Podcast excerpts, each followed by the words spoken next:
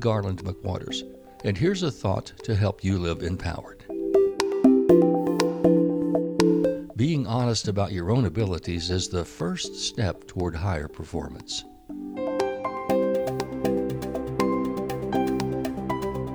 I believe the secret to a healthier and more empowering self image is to be real and honest with yourself about the true range of your own abilities.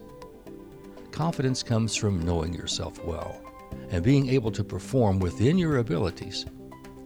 I know that I'm better at some things than I am at others, and I believe that the more real and honest I can be with myself, the more empowering I can be for other people. Here's what's worked for me, and I think it will work for anyone. First of all, get critical, honest feedback from others on your performance. Don't just listen to those who are willing to tell you how great you are or how good you are. Instead, cultivate some trusted critics who can give you valuable insight into your actual performance.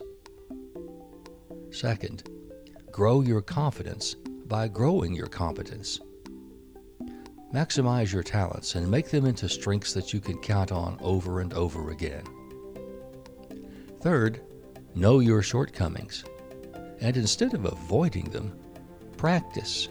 Practice on improving them.